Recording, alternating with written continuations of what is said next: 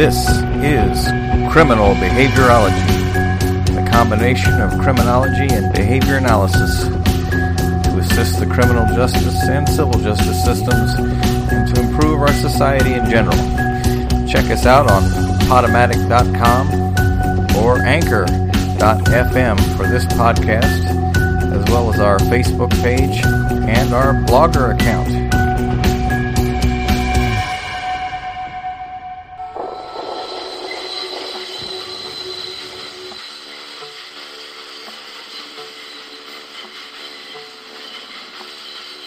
My name is Darius McCollum. Over the years, I have operated trains in the New York City subway system, Metro North, New Jersey Transit, and yet I have never been an employee of any of these agencies. Well, a Manhattan man is getting a free ride to prison. And McCollum, said to have an encyclopedic knowledge of all things transit-related. All of his crimes were victimless. He would safely make all of the stops, make the announcements. He says, I'm volunteering my time, as if he's a high schooler getting community service hours. Now, he's been picked up twenty times for the same thing. McCollum claims to have commandeered more than one hundred buses for joyrides over the past thirty years. McCollum has such a lengthy rap sheet of transit-related crimes, he has his own Wikipedia page. Because I have Asperger's syndrome, I have trouble making friends. I didn't want to be bullied. I didn't want to be picked on. I didn't want to have to be beaten up. When he was young, when he was assaulted, he lost that sense of value as to who he is. Wearing a uniform creates a sense of value for Darius. It was like I was married to the M T A. He can't help it. My son, he doesn't belong there because he doesn't hurt anybody. While he was in jail, he never got any therapy. There's a possibility that I can definitely die in jail. He has been stuck in this revolving door for his whole entire life. And what you just heard there was the trailer for the two thousand sixteen film Off the Rails, the story of uh, Darius McCollum. This is a two thousand sixteen f- documentary, and the filmmaker director is Mister Adam Irving. And if I actually hear on uh, a YouTube video where I got the trailer, it says Darius McCollum has a love of transport that has led him to being jailed thirty-two times, spending twenty-three years in prison despite never harming any person or property, suffering from Asperger's syndrome over three decades. Darius has commandeered New York buses and subway trains only to correctly drive their routes and announce the stops. A remarkable story of society's failure to channel the harmless passions of a mentally challenged man into a productive life. And there's actually been, I've seen several television specials about the Darius McCollum case, and also Uh, some different uh, newspaper and web articles about this same case that you may be able to find. Recently, I attended the Association for Behavior Analysis International's annual Autism Conference that took place on the January eighteenth, nineteenth, and twentieth in San Francisco, California. I presented a poster on there about autism and crime in honor of the issue, cases like this, and also gave some information out about the podcast, Criminal Behaviorology, that you're listening to right now. I noticed that there was a lot of interest in the Darius McCollum case, and I got in contact with the filmmaker, Mister Irving, and we went ahead and had an interview, and I'm going to play that for you in just a little bit. If you look on the podcast, on the on the show notes, we're going to have a link to Mister Irving's movie and then some other information about the Darius McCollum case. As we'll talk about, I think this is a good example of perhaps where the criminal justice system isn't quite up to date with the modern understanding of mental health conditions and problems that people may have. It's very old ideas about you get caught, you pay a price, which in many cases is completely appropriate. But is that is it as simple as, as that in every case? And I think that's what the Darius McCollum case illustrates. So go ahead and have a listen here to my interview with Adam Irving. And if you have any feedback, go ahead and and give us a review on on iTunes or any of the podcasts that this comes across, or go on the Facebook page or the blogger page, or send us an email, criminal behaviorology at gmail dot com, and let us know what you think. Adam, how are you this evening? I'm doing well. Now, you are a film producer? Yes, I I generally just call myself a filmmaker because I'm a director as well. I've never really produced a film without also shooting it and editing it and doing all that. Mm-hmm. And what got you into this particular line of work? It started when I was a teenager. I just became fascinated by movies, and I got a job in my local independent video store and watched a lot of movies, and then majored in film in college and then grad school. And I actually wanted to be a film history professor, oh. uh, but that didn't work out. I left my P H D program and moved to Hollywood to be a filmmaker, and that just felt like a better fit than studying and teaching film. I thought, why don't I make these movies that I've been mm-hmm. uh, learning about for so many years? And so here I am. Right, you you you find uh, are you are you learning more this way, you think, than you would have in, in academia? Well, in academia, I was studying theory, history, and criticism. We never actually learned how to make movies. We just learned how to analyze them. Right. So now that I'm making them, I'm certainly learning way more about filmmaking than I did when I was in school. But I've ceased my academic study of film a long time ago, so I've forgotten about a lot of the, the old classic films that I studied and the old directors and a lot of the history, because I've been so focused on, you know, learning the equipment and actual storytelling and budgeting and things like that. Mm-hmm. What's the hardest part of being a director and a filmmaker? For me, it's actually depending on other people. Mm-hmm. See, if I was just a photographer or a painter, I could envision something and then execute it. But if you want to be, let's say, an architect or a film director, you need to hire dozens and sometimes hundreds of people to help you execute your vision. Uh-huh. And at the end, at the end of the day, when someone's working for you and it's not their baby, it's not their movie, they never really care as much as you do.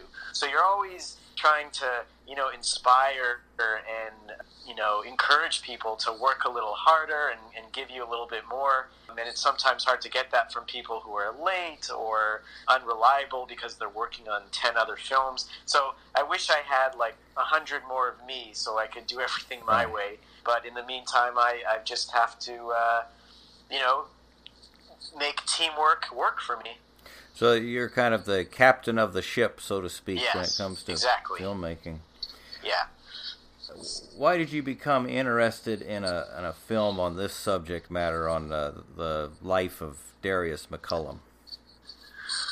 Well, the story of Darius McCollum really fascinated me because, first of all, it's a story of an imposter.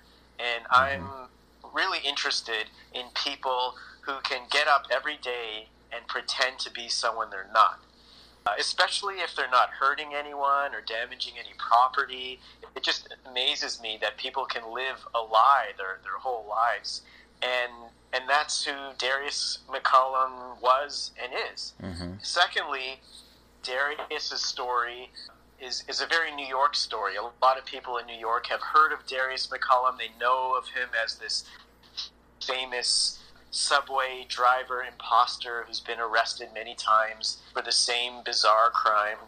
And I used to live in New York, and I used to take the subway every day. Mm-hmm. So when I learned about Darius, that there was this guy who was driving hundreds of buses and subway trains, uh, you know, as an imposter, I thought maybe he drove my subway train, you know, one of those days.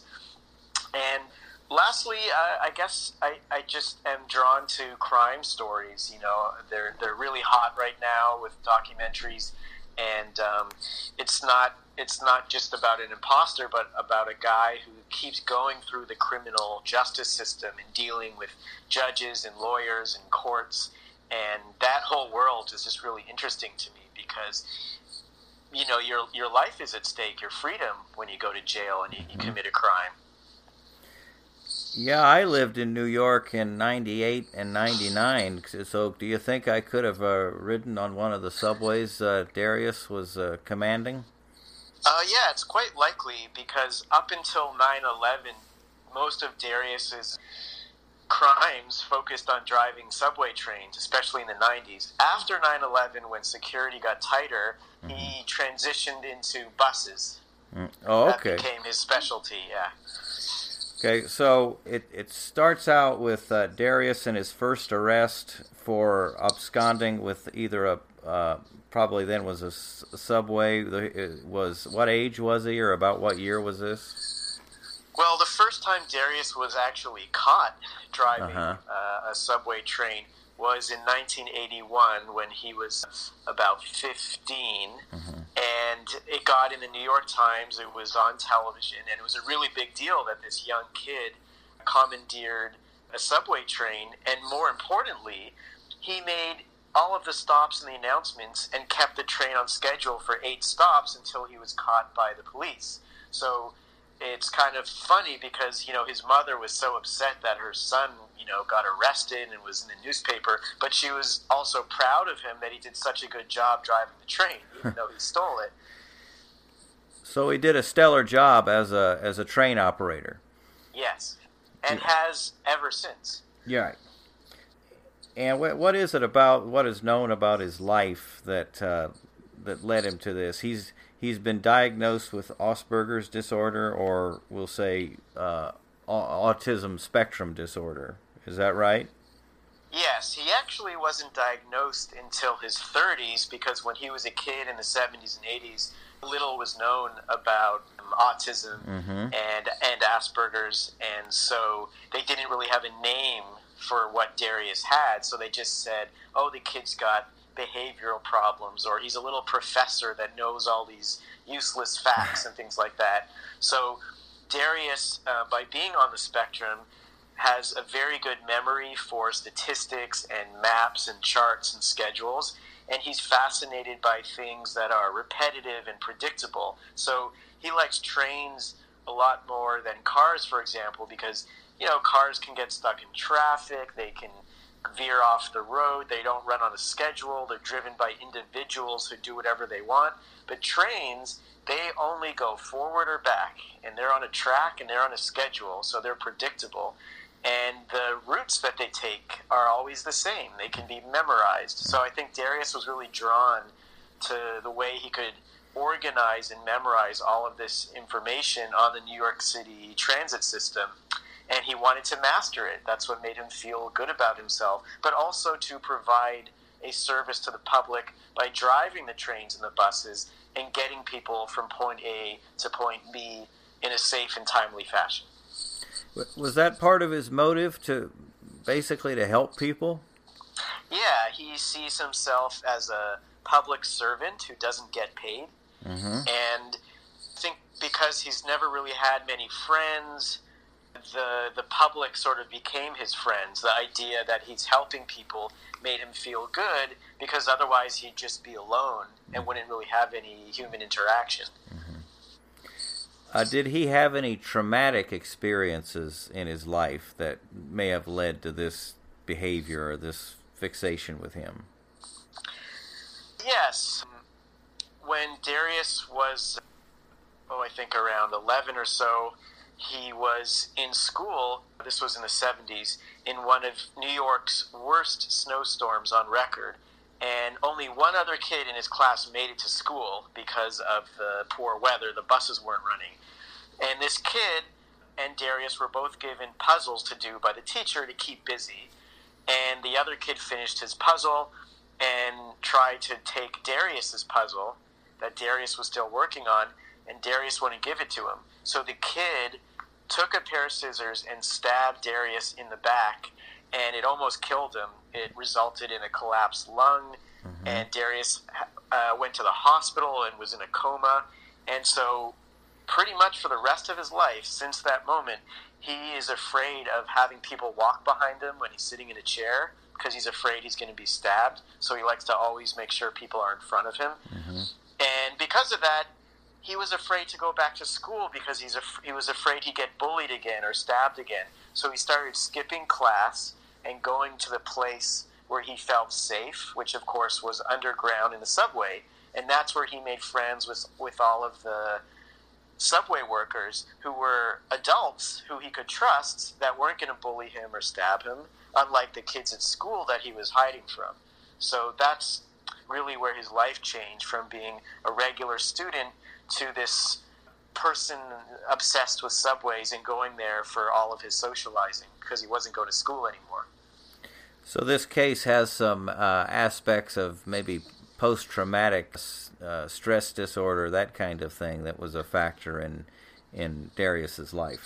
Yeah, it was definitely a, like a trigger incident that led to trauma and and really avoiding having a normal life because of what happened to him. For uh, for behavior analysts, we we might say that this was partially, uh, we'll say, escape maintained, you know, escape of the tr- traumatic situations that he was going through. So that led him into the driver's seat of a uh, of a subway car, and then yes, ma- absolutely. And then another motive is is was it does seem to, to help people, and then to uh, to have this intricate knowledge, make use of this intricate knowledge of the train system. Correct. Is it true that he's he's had how many arrests total, would you say? Darius has had, I believe, thirty-two arrests since right. he was a teenager. And those are just the times where he's been caught driving trains and buses illegally. He claims to have taken over five hundred trains and buses for joyrides and various things like that. So in total, in total for these thirty-two arrests, Darius has spent over twenty years total in maximum security prison and in various local jails in New York City, you know, while he's been awaiting trial at various times. So, so why couldn't the uh, the police and the subway uh, authorities, the M T A, why couldn't they stop him from doing these things? Well, they could. They did stop him thirty-two times, but uh-huh. they couldn't. They couldn't catch him the other times because Darius is a master of disguise and manipulation. He talks the talk and he walks the walk. So if you were an M T A worker, like a subway driver in New York, and Darius was working with you, you wouldn't know that he was an imposter because he's he would get uniforms. He would make the uniforms, mm-hmm. he would get the keys, he would get fake I Ds that said he worked for the uh, transit system, and okay. he knew, he, he had memorized all four hundred sixty-eight subway stations and schedules and routes, so you would never suspect that there was anything fishy about him because he acted like the guys who actually worked for the transit authority.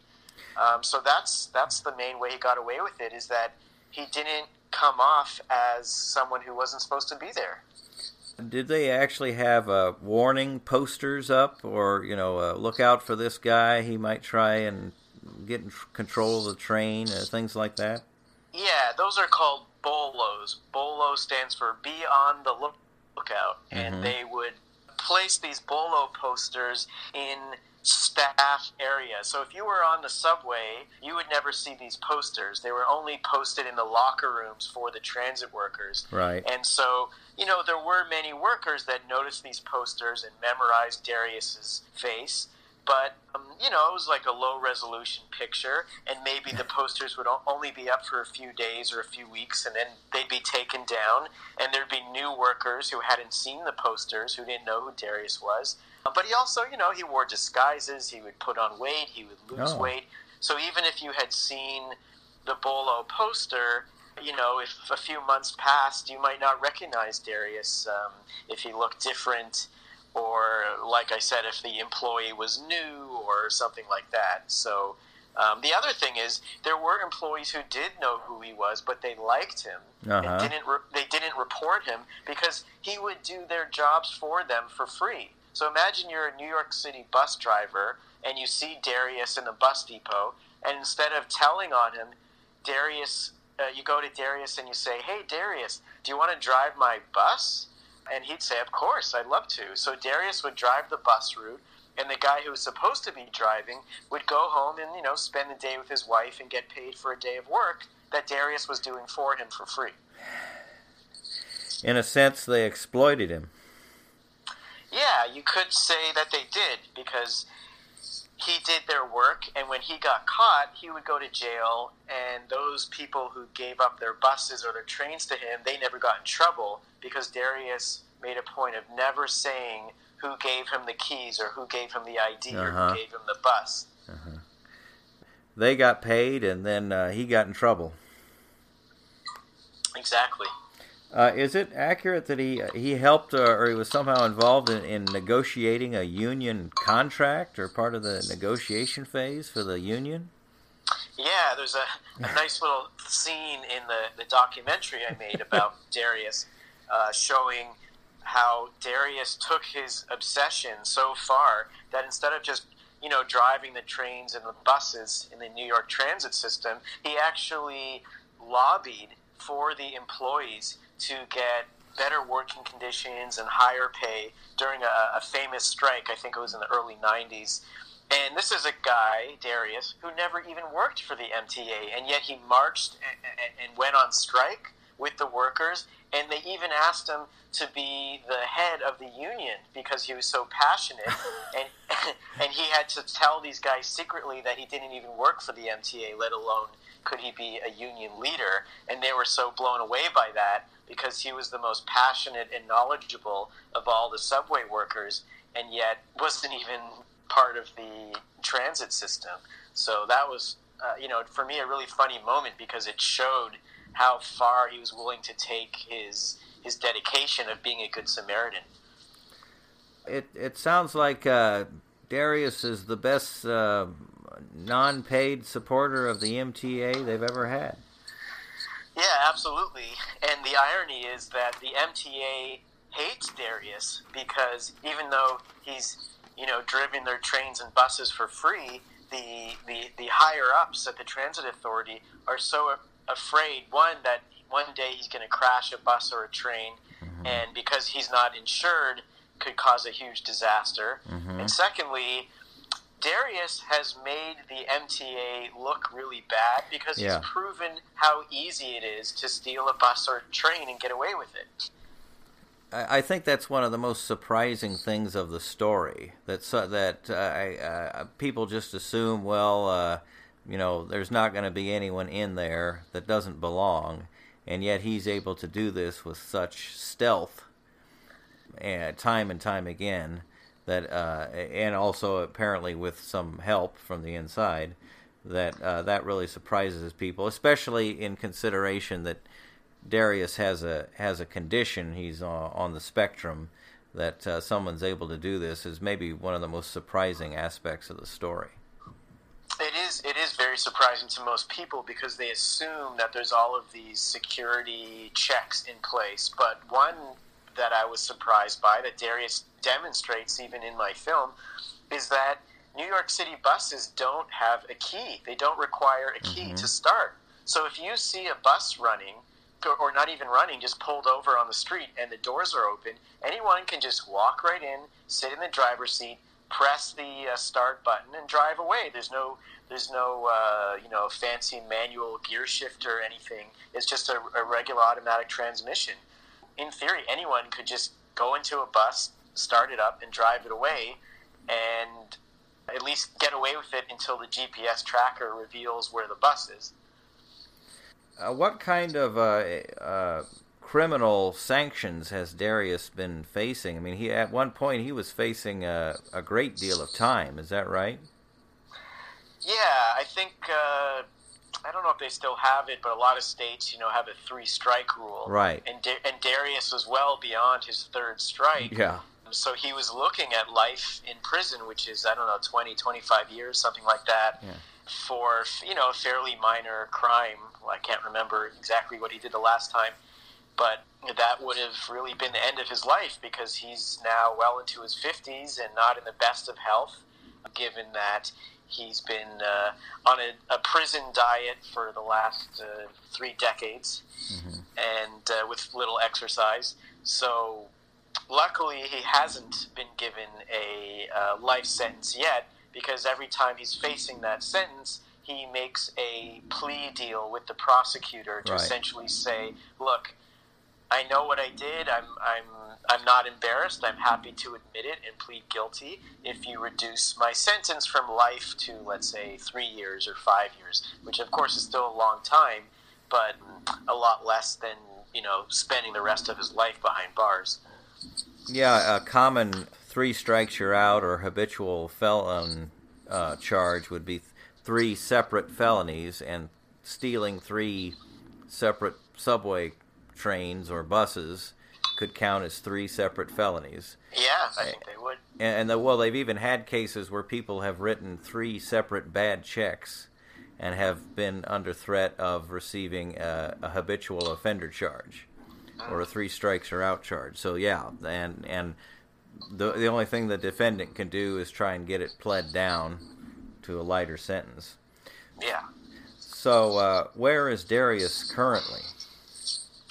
Well, right now, Darius is in a place he's never been before, which is a, a little bit exciting because instead of being sentenced to a correctional facility, uh, a couple months ago, a judge sentenced him to a locked mental health facility. Mm-hmm. So right now, Darius is in Rochester, New York, at a mental institution that is locked. So it's essentially like a prison in that the residents aren't allowed to leave, but it is not an actual prison, so Darius is actually given, you know, mental health treatment, and this is the first time in his life that he's been sentenced to a mental health facility instead of a correctional facility. So that sentencing represents a lot of progress for the New York State correctional system, that they're finally seeing that just locking people up doesn't really help if the core of the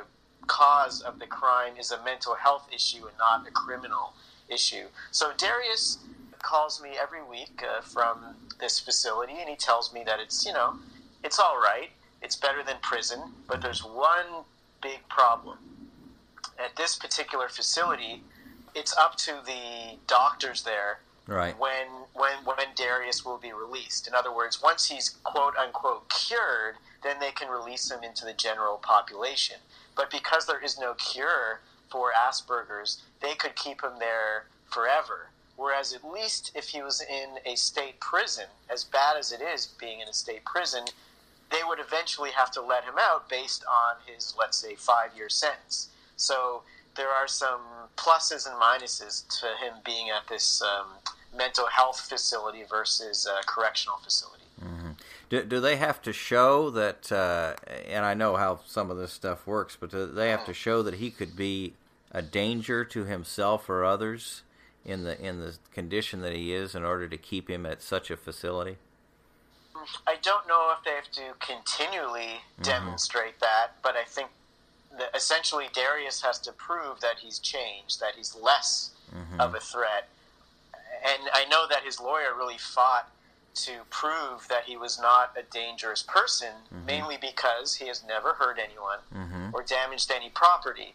But the prosecutor was able to prove, you know, using various um, stories about Darius that Um, although he's not directly a violent person, he, he does represent a threat to society in the broader sense because he's not formally trained or insured, and he's driving, you know, public vehicles with dozens of people on them that who could be killed. It's just that he hasn't done anything dangerous yet, but that doesn't mean he won't have an accident or, or slip up, you know, in the future. Mm-hmm. So I can I can see their point. You know, mm-hmm. he is... He is, in a sense, a threat to society because he does not obey the rules. He he does not respect the law, and he's got people's lives in his hand when he's driving a, mm-hmm. a subway train in rush hour with two thousand people on it. Mm-hmm. Uh, do you think this case has uh, raised questions about our basic criminal justice system of, you know, you, you get caught, you get punished, you pay your debt to society either in, as a stay in prison or maybe probation or parole or something like that? Or perhaps you will be found uh, insane. You'll be found like you're, uh, the basic standard is you just, because of a mental illness, you just simply could not control your behavior. But Darius doesn't seem to really, he doesn't seem to fit the mold for either of those two areas. Am I, if if I'm kind of making sense here about what Darius's particular case? Yeah, I, I once heard someone put it this way, that Darius is not quote-unquote crazy enough to be put in the loony bin because he is a fairly sensible person. He does understand that what he's doing is wrong. He has never hurt anyone. He he doesn't, you know, hear voices or talk to himself or do anything that would present as having severe mental illness. And yet, he's not sane enough to be treated like a regular criminal who knows the difference between right and wrong, because no sane, mentally healthy person would commit the same crime thirty-two times in a row knowing what the consequences were. So there's clearly something wrong with Darius emotionally that needs a therapeutic treatment, and incarceration is not going to solve it because they just warehouse you in a, in a cage essentially, mm-hmm. and feed you, and then when you get out, you're you're just as likely as before to commit the same crime again because you actually haven't been rehabilitated. You've just been punished. So punishment works on people who, you know, perhaps really are evil and understand what they're doing is wrong and, and just need that strong deterrent. But Darius is not deterred by prison, partially because he thrives on the routine of it, mm-hmm. because of his because of his Asperger's. Mm-hmm. Y- yeah, uh, it's a. Uh... No matter how much they punished him, it wouldn't matter.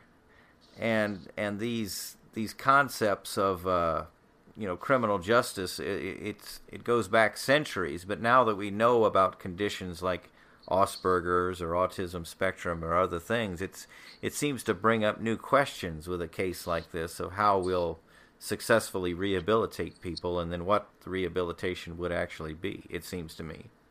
Yeah, I think it's a it's a good case that demonstrates the current limitations of the criminal justice system, and that, as you said earlier, not everyone fits in that mold of you do the crime, you do the time, and then everything's okay. Uh, what, what kind of uh, reaction have you gotten to this? Uh, it came out in two thousand sixteen. It, it's been a pretty popular film. It's been an award-winning film.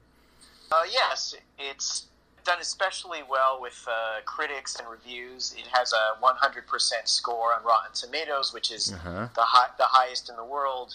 It was a New York Times uh, critics pick and has received, you know, best in show honors at numerous film festivals. So I've been very happy with the way that um, critics have perceived it.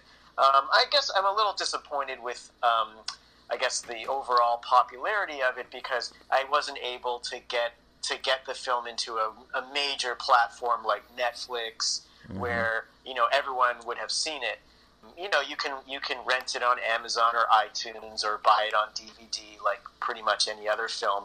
But most people that I tell about my film, they say, you know, I, I think I remember hearing about it, but they don't know where they could have seen it or what channel it was on. So I guess I just wish I was a, I, I could have found a more high-profile platform for it to show. For for example, when it played in theaters, you know, it played for a couple of months in, you know, ten or eleven cities, but it didn't have like a, you know, massive national release in hundreds of theaters the way some bigger films do. Mm-hmm. And uh, and then, you know, financially, it, it, it, it you know, it, it costs some money to make, and um, I haven't made that much back. Mm. So that's also been a struggle. But all things considered, it is definitely a fairly successful film, and I know this because I'm, uh, you know, have been in the documentary world for a, a bit of time now, and a lot of my peers make films that, uh, you know, I think are, are just as good, but they don't really go anywhere and they don't make any money at all. So relative to a lot of my peers, I actually feel like I've done pretty well, mm-hmm. and um, I'm very happy with the way the film has turned out. And after, like you said, the film was initially released in two thousand sixteen. It still is playing at film festivals, mm-hmm. um, but it's it's it's definitely, you know, does not have the same buzz it had a, f- a few years ago. But the, the, the new development for, for me in the film is that Darius himself finally saw the film just a few weeks ago. Oh. He, Years, years after it came out, right. And that's been so difficult because, like, strangers all over the world have, you know, sent me messages and emails of how much they like the film, and yet the very person that the film is about, who stars in the film, hasn't been able to see it because he's been in jail this whole time. They right. won't let him watch it. So finally, he got to see it, and he called me. And he said he gives it four and a half stars out of five, which oh. I think is pretty good. Okay. And uh, he said it was better than expected, which was uh, actually a little bit insulting. and uh, and lastly, he said that I shouldn't call it my film, but I should call it our film. So Darius wants a ah. lot more credit for having participated in the film. But I explained to him that, you know, he's not the filmmaker. Uh-huh. I did I did the filming, so it's still my film. Right. And he uh, he accepted that. Okay, is he the star of it? Yeah, he's definitely the star. Okay, and he, he and he would love that title because he loves attention. He uh-huh. loves knowing that there's a movie about him out there, that thousands of people every day are, are watching this movie about him, and that his name is is is um, like in the history books. Was there going to be a, or maybe they're already in production, a feature film about this particular case? Yeah, that was some uh, exciting news I got a couple of years ago when I was uh, finishing up filming uh, Off the Rails. There was a, a Hollywood production company that um, you know got the rights to do a fictionalized film based on Darius's life, you know, with actors, like a, a narrative film.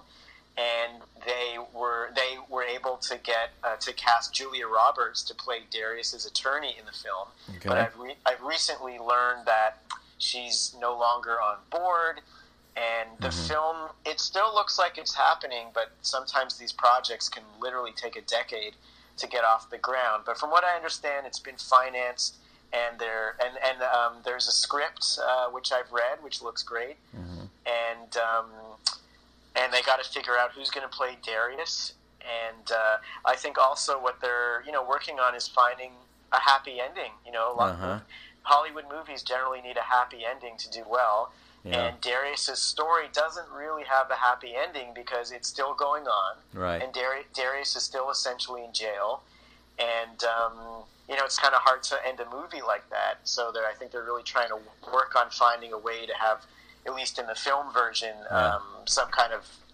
positive resolution to yeah. the story. Hollywood wants a happy ending, so... Yes. Yeah. Uh, do you have any film projects uh, that you're you've got uh, in the hopper that you're working on? I do, but I, I, I have two that unfortunately I can't discuss uh, discuss either of them. But they're both pretty pretty big projects that uh, I will probably be working on for the next while. But they're also both uphill battles um, mm-hmm. in trying to trying to get the project sold because. Mm-hmm. Uh, we're we're in a golden age for documentaries, which is great, but it also means that everyone and their goat is trying to make a documentary. So there's a lot of competition, mm-hmm. and it's uh, it's hard to get noticed in a very crowded media landscape. So that's about all I can say for now about that. Well, then we'll we'll be wishing you the best of luck. We think you did a great job with Off the Rails. Yeah, I think it's a very interesting movie, and I, anyone interested in, in true crime, like you said, or or uh, crime and uh, mental illness and mental health treatment, ought to check it out. Fi- go ahead and find it. You can. I'll put your website up uh, when we put up the podcast, and maybe sure. people people can check it out that way. Yeah, great. Okay, uh, it's been a great discussion, and we, like I said, we wish you the best. May, perhaps you could uh, tell Darius that the world's interested in his story. Absolutely, I will, and uh, thanks for having me.